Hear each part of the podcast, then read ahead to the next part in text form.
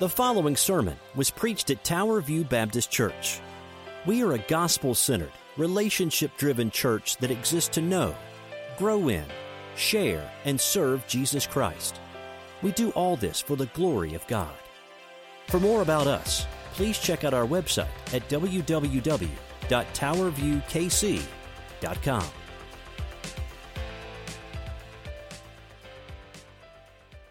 Thank you, Miss Meg, as always. As we uh, come to this time of study, I uh, want to thank you again for coming and joining us in our study today. And if you're visiting with us, we are in a uh, long journey through the book of Mark, uh, which will be done by this November. That is a promise.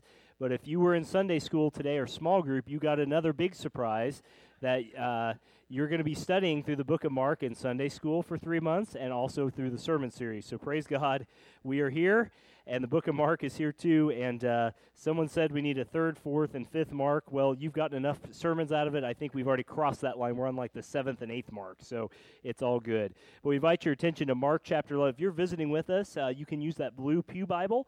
Uh, if you're new to the Bible, the uh, the uh, big numbers are chapter numbers, the small numbers are verse numbers. We're in big number 11, small number 12 through 14 as we do.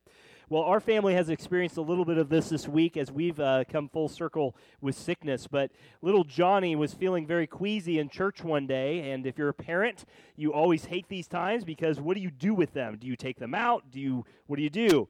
And he said, Mom, I think I'm going to throw up. And she told him, "Well, go outside, throw up behind the bushes, and come back and sit down. You got to, you need to listen for church, right?" So he bolted out of the door, all seven year old little Johnny at this point.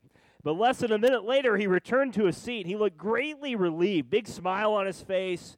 Mom said, Did you make it all the way to the bushes? Yeah, I didn't have to, though. I just got to the front door and I found the box that said, For the sick, and I threw up in there instead. When you're seven, you do what your mama tells you. Amen? and that's what you do.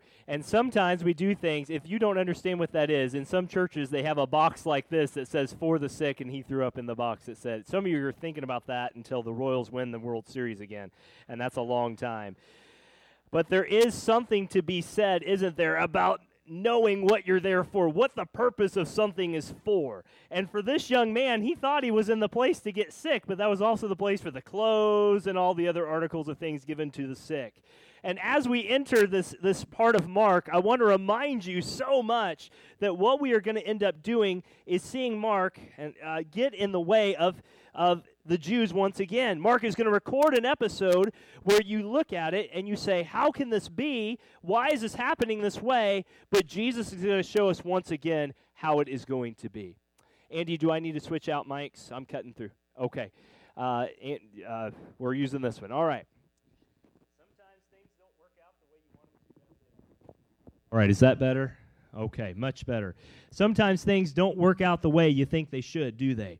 And you know the history of Israel that that they were called by God. They had great years under David, and then all these years later, at the time of the Messiah, when it seems like things are going so well and they're doing all the things God wants them to do, in fact, it's the very things that they are doing that God is not pleased with. But God reminded them so many times in the Old Testament that what they should be aiming for was right here, but so often as we do, they went off over here.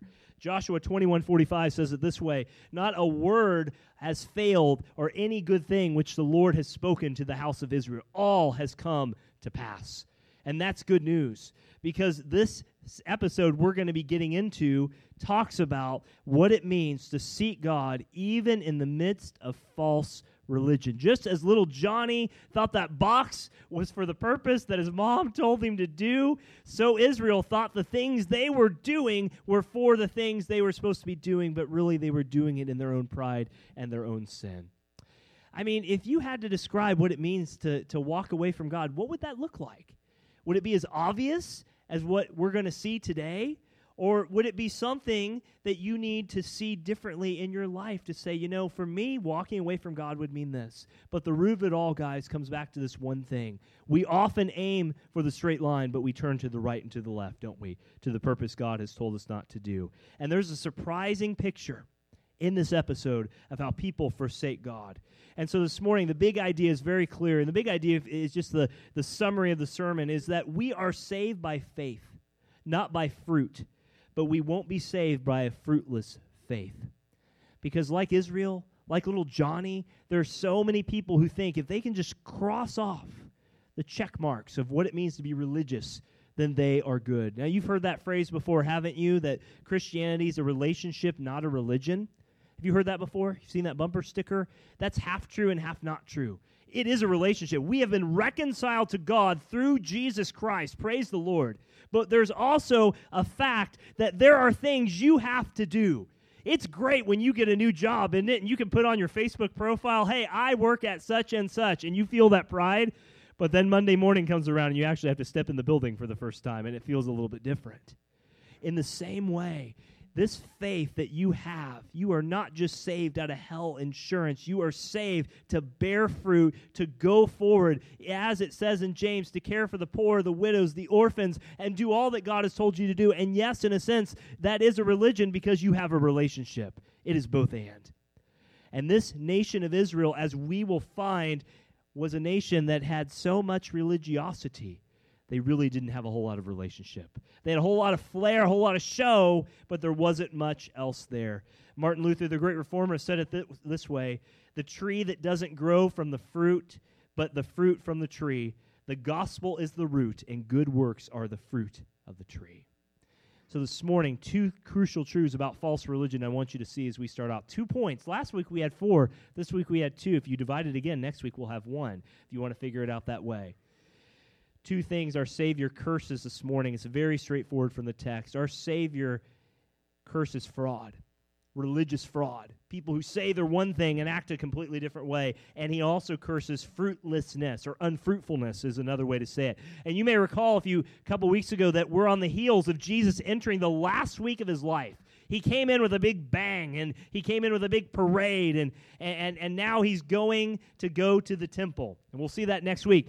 And, and this, was, this temple was built by Herod the Great from 19 BC until the end of 64 AD and would be destroyed in 70 AD.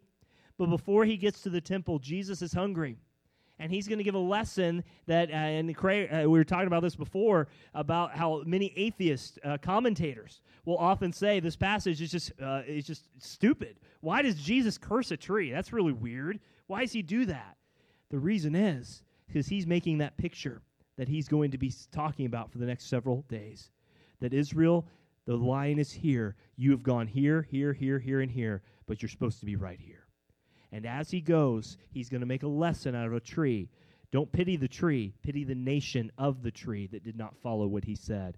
And I want to be very clear Jesus isn't a spoiled brat here. He's not angry.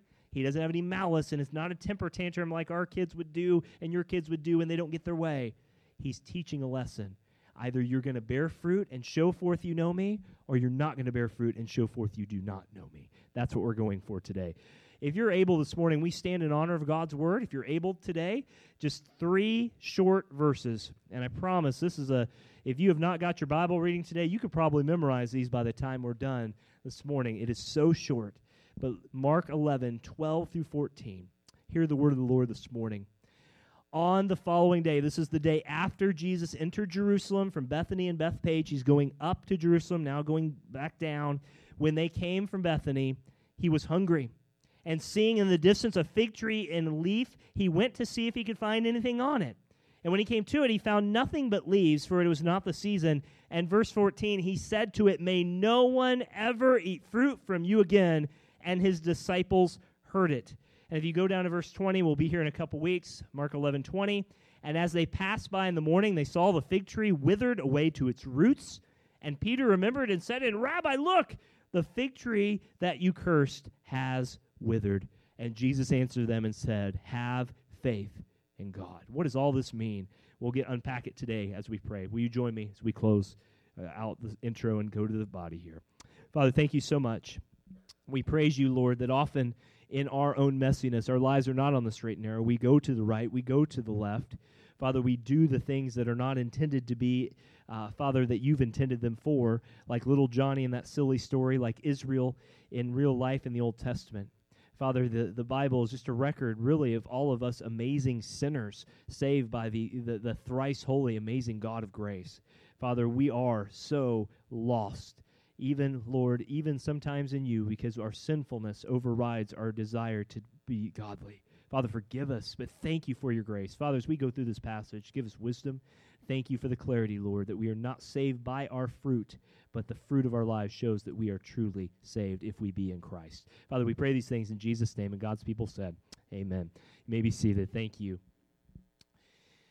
Well, as we get through here, I want you to see first what our Savior curses, and, and he curses fraud. You notice that in verse 12. And they're walking, as Jesus is, they're walking from Bethany, which is two miles away to Jerusalem, and it's worked up an appetite in Jesus.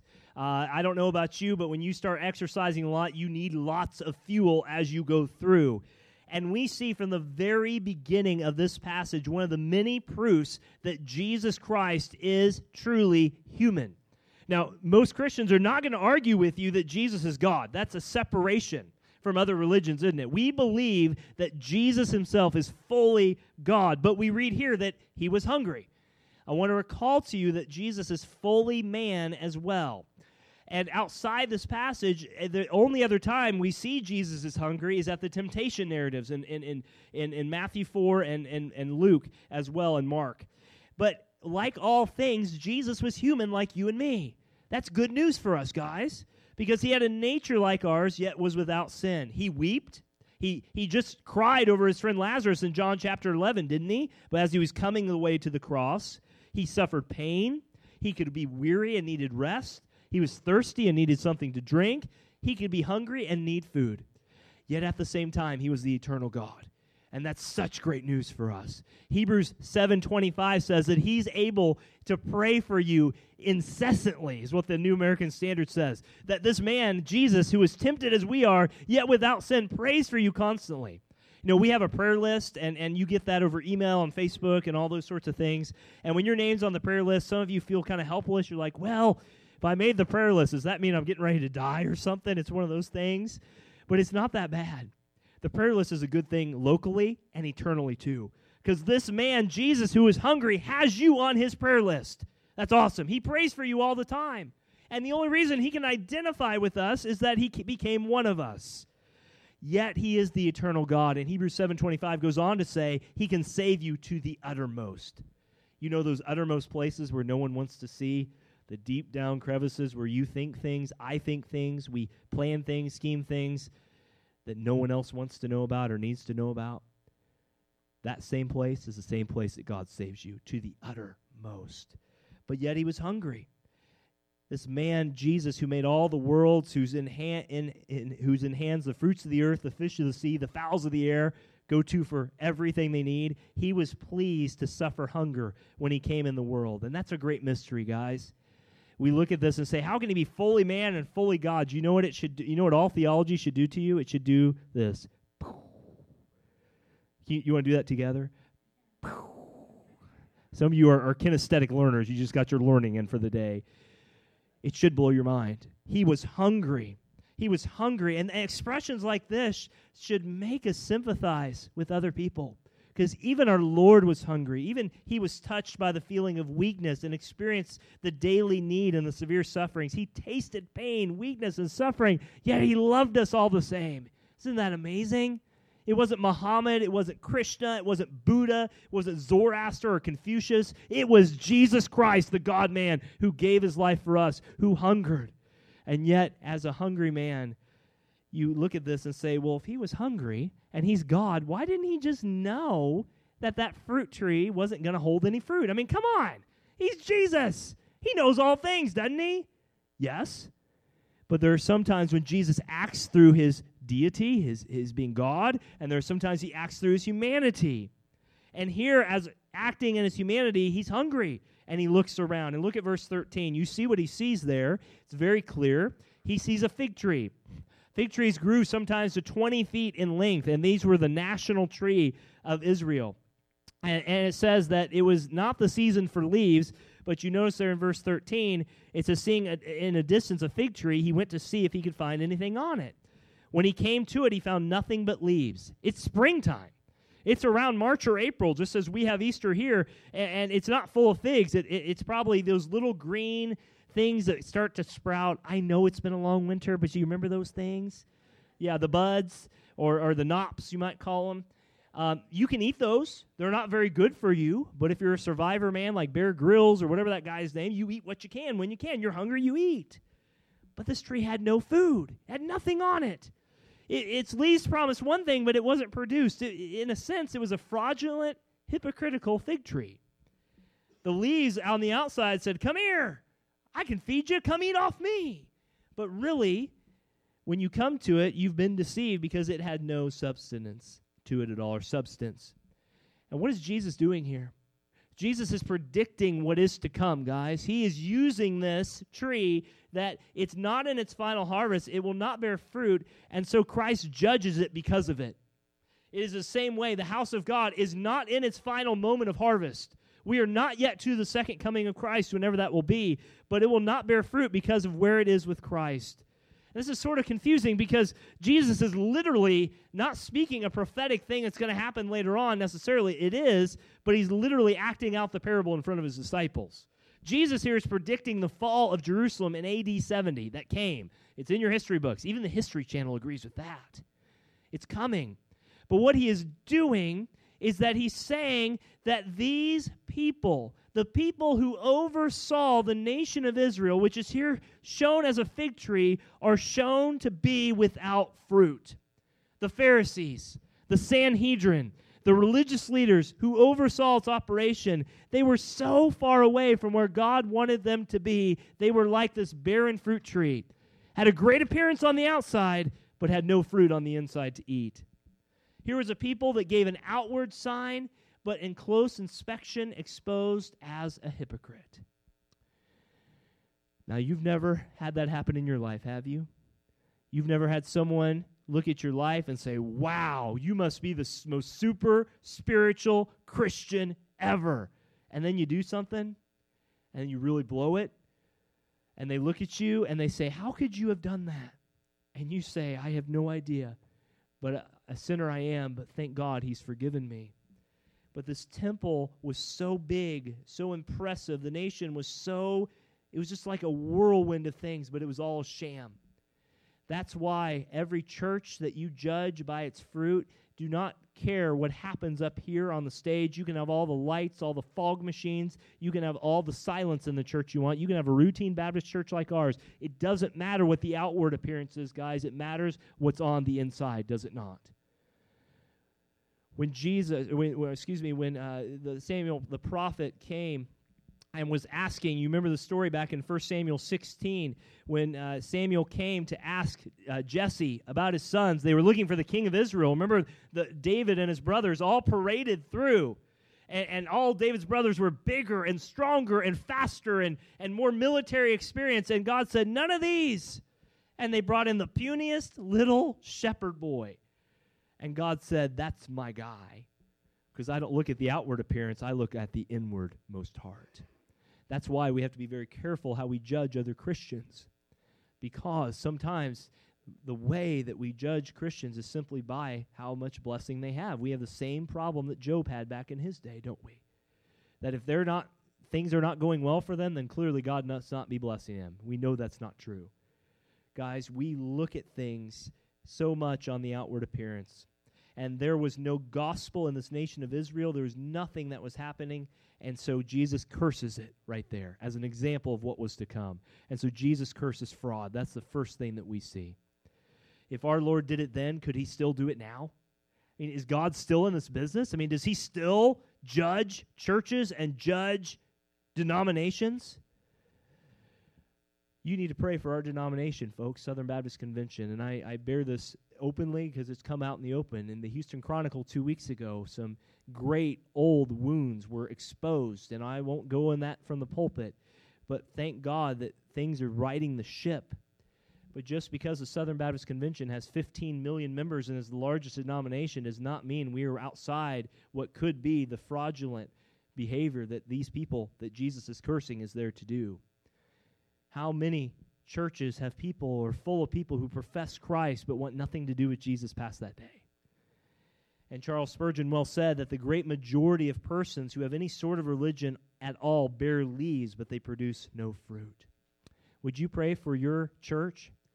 1 Peter 4 9 says that judgment should begin with the house of God.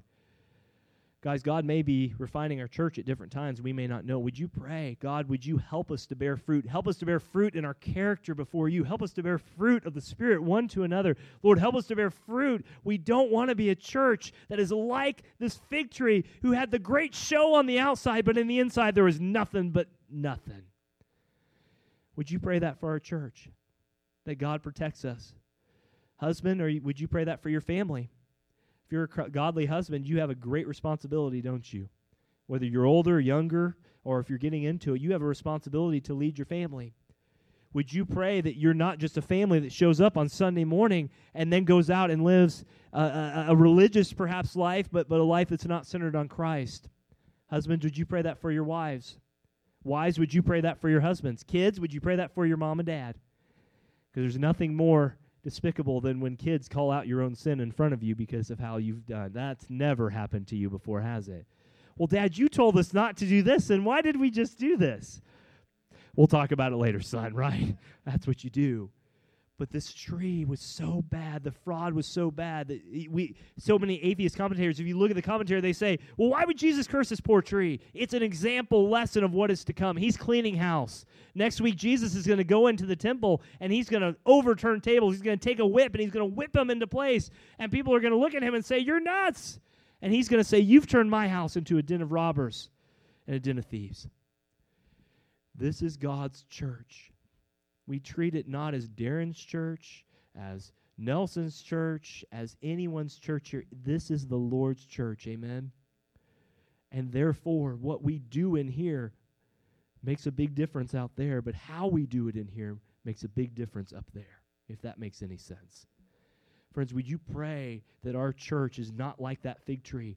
It looks really good. Our website's really slick. We got cool Facebook videos and uh, uh, Nelson has cool illustrations every Proverbs he reads each week. And Darren has some funny jokes every now and then. But in the inside, there's nothing. And I know that's not your heart, church. I know you well enough. But would you pray that we don't slip into autopilot, to neutral in our spirituality here at this church? Because Jesus curses fraud. But secondly, he also curses fruitlessness.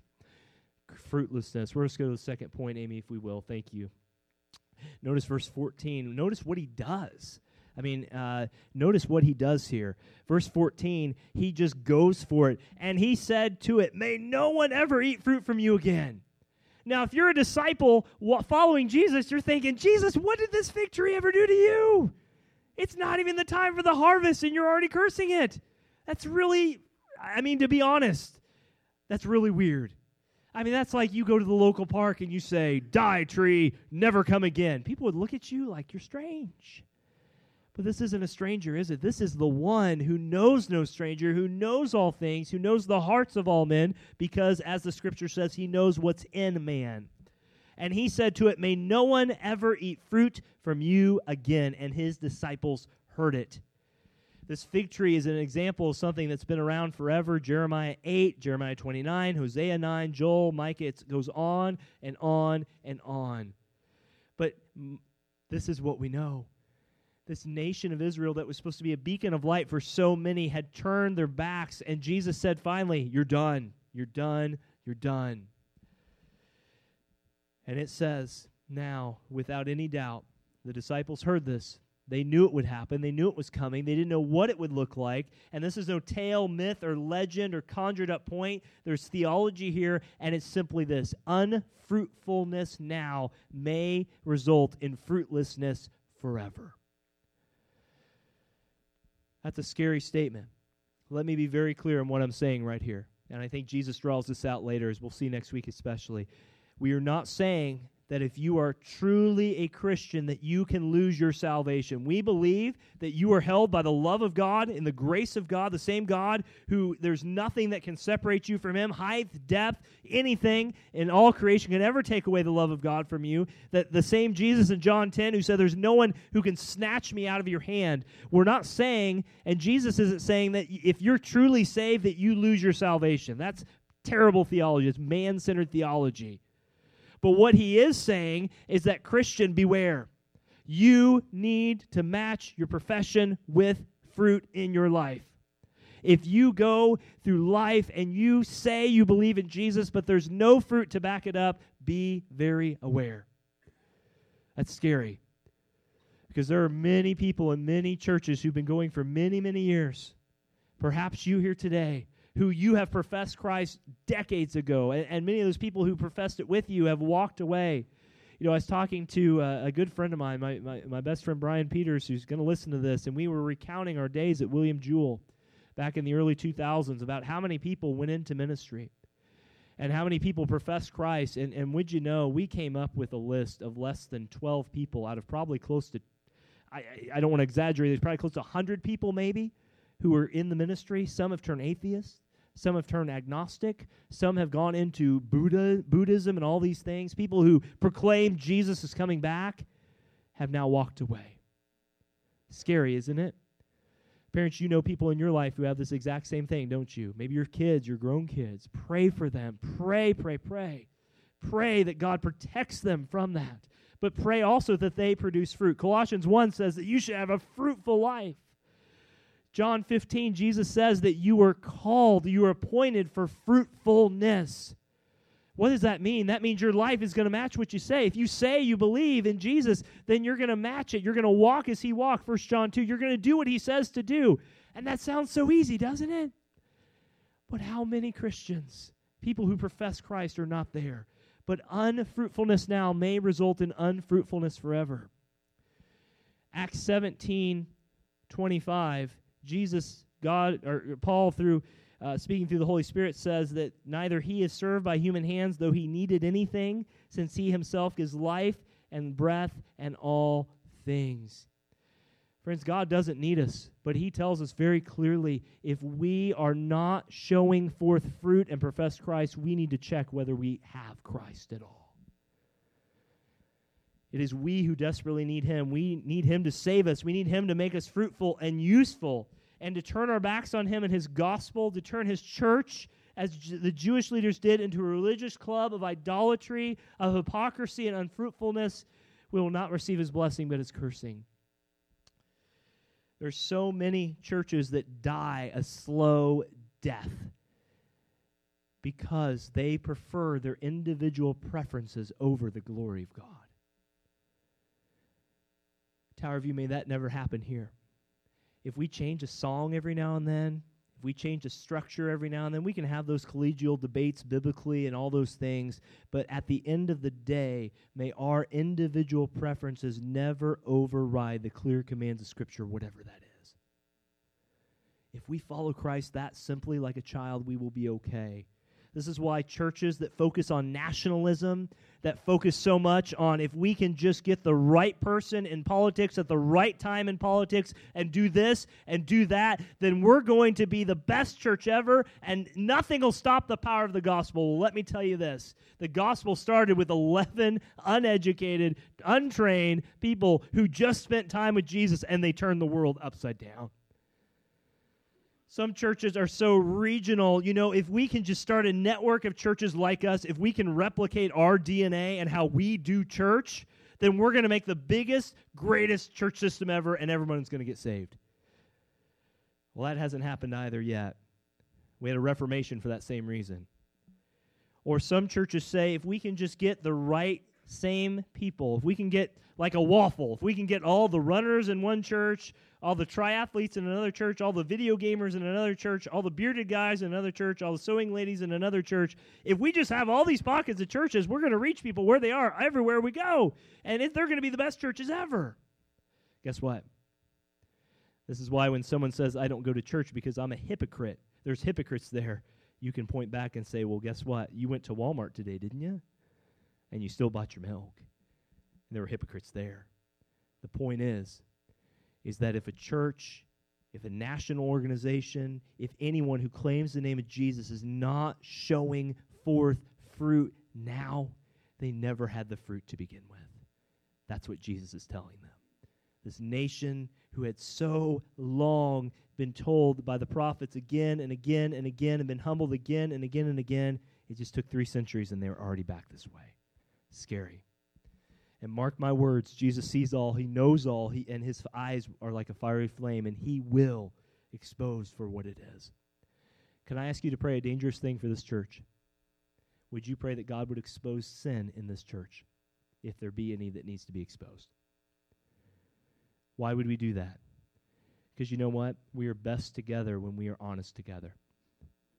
We are best together when we don't walk around pretending like everything's okay when things are not okay whether that's individually, as a group, or as a church. Our best church life happens when we realize, yes, we are sinners. I've sinned, you've sinned, we've sinned, but together we don't want to walk that road, Jesus. We want to walk the road of blessing that's fruitful with wherever you call us to be. Let me close with just a few quick faith lessons, and we will be out. What does this mean for us? And I've hit on some of these, but first off, outward realities mean nothing to Jesus. He demands reality. I can remember growing up in church, as many of you can, that people would walk down the aisle saying hallelujah and walk out the door, and you'd see them through the week, especially when I grew up in a small town, and you'd see nothing of anything they said they professed. Would you pray the reality of God's work in your life is real? It's not fake. I love this church because we we try to make as authentic living as we. If you're visiting with us, these are the most real, genuine people you'll ever meet. Some of them have some bad sports picks and bad sports teams, but we love them anyway. But the reality is, is that we desire at this church not just to be a performance-based church. We desire that our hearts are worn everywhere we go because that's what Christ has called us to do. We don't want people just to come in and be happy clappy and then walk out and be Sinny, Sinny Winnie, if that's even a phrase. We want Christ glorified. And Jesus doesn't care about outward appearance. He cares what's in the heart. Yes, he does. But that heart should show forth in a way that's honoring him. Second thing is this not only does Jesus care about the outward realities, but he also cares that we care more about the fruit of the Spirit more than the gifts of the Spirit. What do I mean by that? The fruit of the Spirit is more important than the gifts of the Spirit. So often, and, and, and I thought about this. You always want to apply to your church. We're not just speaking generally, but but Christ wants us more about the love, joy, peace, kindness, goodness, gentleness, and self control. I'm probably missing one in there. But Galatians 5 22 and 23. He doesn't care how gifted we are, He doesn't care how eloquent we are, He doesn't care about those things. He would rather us be the most simple, faithful people who, who Brother Dave, we read this last night at the men's dinner, who live godly, quiet lives, which is pleasing to our Savior, than to have a big thing of a show. This is why we can have the biggest event here every year for whatever cause it is. But if we are not showing forth the fruit of the Spirit to one another, it really matters not. Because Christ is not glorified in how we as a church are coming together. The aim of killing the weeds is that the fruit of the Spirit might flourish. And if we're more about the show than the Savior, then we are doing it wrong, quite frankly. I love this church because we don't try to be flashy. You get a you get you get your pastor in Mr. Rogers gear and everything else, and it all just works out. Praise God and it is what it is. We are who we are. And it's not about us comparing us to other churches, but I just my prayer this week is that our life and our church is built around the Spirit. And and uh, a brother and I have been studying this. R.C. Sproul's, or, or excuse me, uh, Sinclair Ferguson study of the Holy Spirit. He talks about the Spirit being a divine homemaker in your life. That our church should be like a home that God has set up so that we can glorify Him, by which we praise Him and call Him out and others to come to Christ. Thirdly, not only these things, but when God is ready to act, we have to be ready to move. When God is ready to act, we have to be ready to move. And so often, Israel was not even following the basic things that God told them to. And so Jesus curses them in a sense. And so often, we want to move forward to where God is moving. But before we get there, we have to be ready. And in order to be ready, we have to know that our lives have to be ready. So often we talk about, you know, God, bring a revival to this area, bring a revival to this church, bring a revival to this area. But so often we forget that the revival starts when we turn on that smartphone, we turn on that TV, we go searching on the internet, and we look at things, think about things, and do things that just break God's heart. I'm not talking about legalism. I'm not talking about a list, list of rules. What I'm talking about is our lives so ready that when God says, go, church, that we're ready to go. Lord, break our hearts for these things. Every move of God that we move towards God is a result of His powerful grace towards us in Christ. That's why I love 2 Timothy 4 2. Preach the word, be in, be, uh, in season and out of season. There's never a convenient time to follow Jesus Christ. If you're if you're here today and and you say, "Man, when I get all my ducks in a row, uh, I'm going to follow Jesus," that's never going to happen. I used to think that when we had our first kid, you know, if we can just get a schedule down, I can get back to having my old life. You know, I'm going to get up and run and do all these things. You know what? Parenting is like the greatest energy and time drain ever. Amen. But it's the greatest blessings as well. And spiritually, folks, when God is ready to act, we have to be ready to move. And in order to get there, we need to pray, Lord, let me not live a double life, but let me live a singular life to your glory. And that's what it's about. Lastly, this Jesus is not interested in big religious crowds. He's already had one and it crucified him. He wants a fully devoted disciple, few as they may be. Our job is not to fill rooms, it is to f- make disciples. Now, by making disciples, if that fills rooms, praise God. But our job is not to make every opportunity other than to be faithful in what God tells us to be faithful. Jesus doesn't need our help to make him famous. He's already famous because he's Jesus. Every plant, Matthew 15, 13, my heavenly Father has planted will be rooted up. Friends, we are called to be the salt of the earth, not the sugar of it. And because of that, when we go forward, friends, we pray, God, keep us from these things that will keep us from anything you have in our lives that keep us from glorifying you. I'm being vague in a lot of ways this morning because I want you to just go home and pray, Lord, what is it in my life that's keeping me from living the best for you, to glorifying you the best? Lord, what is it in our church that we are not doing or, or, that we are doing perhaps that is not pleasing to you or needs to be pleasing to you? Lord, break our hearts for that. The story about the fig tree, it just seems so silly when you think about it and you look at it. But it really was Jesus' care that every part of the nation that he called out from, uh, from the beginning of time, before time even, would honor him. Guys, God has put you, if you're a member or tender here at Tower View at this time at this place, in this opportunity. Lord, what is it that you want me to do with that? Look, we could have a, we could invite all the people around to come to an event, and that's great. But if we are not living out the very things we say week by week, day by day, then we're missing the point. And I've really had to look at my own life in that this week, to be honest with you. Because there are things that I know I struggle with, that maybe you uh, might struggle with, that I, I look and I say, man, i Lord, I'm supposed to preach this, but I'm, I struggle in these areas. Where, where, where's that line? Guys, there's no one perfect except our Savior, Jesus Christ. Amen?